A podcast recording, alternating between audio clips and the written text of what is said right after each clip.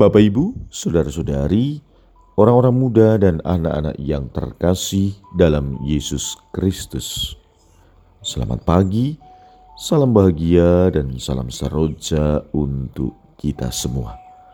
Berkah dalam bersama dengan saya, Romo Antonius Garbito Pambu Haji menyampaikan salam dan berkat Allah yang Maha Kuasa dalam nama Bapa dan Putra dan Roh Kudus. Amin. Hari ini Rabu 1 Februari dalam hari biasa pekan biasa keempat.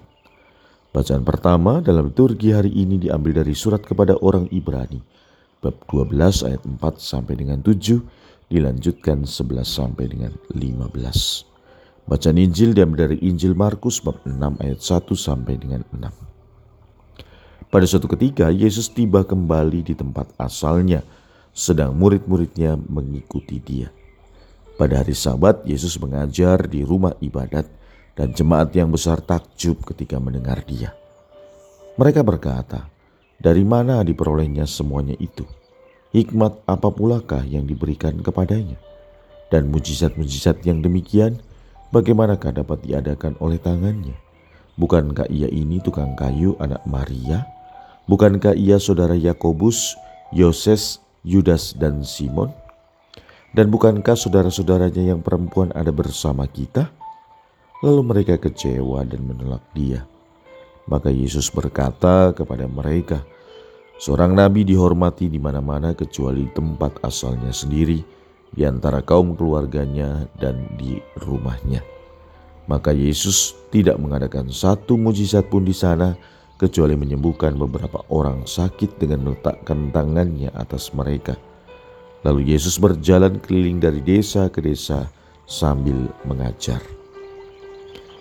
Demikianlah sabda Tuhan. Terpujilah Kristus. Saudara-saudari yang terkasih, sabda Tuhan hari ini mengajak kita untuk mengubah paradigma atau pola pikir kita yang belum memiliki kemerdekaan hati Pengalaman ditolak justru membawa berkat ketika kita menyadari pengalaman ditolak sebagai sarana penyerahan diri kepada Allah. Perbuatan baik yang kita lakukan belum tentu diterima baik oleh orang lain.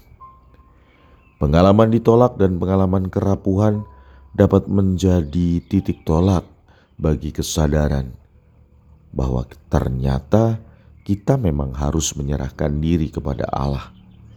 Biar kuasanya lah yang nanti berjaya dan bukan kekuatan kita. Sebab jika aku lemah, maka aku kuat. Marilah kita berdoa. Ya Tuhan, semoga kami senantiasa menerima setiap perbuatan baik dari orang lain dan demikian pula, semoga kami senantiasa juga dapat berbuat baik untuk orang lain. Berkat Allah yang Maha Kuasa, dalam nama Bapa dan Putra dan Roh Kudus. Amin.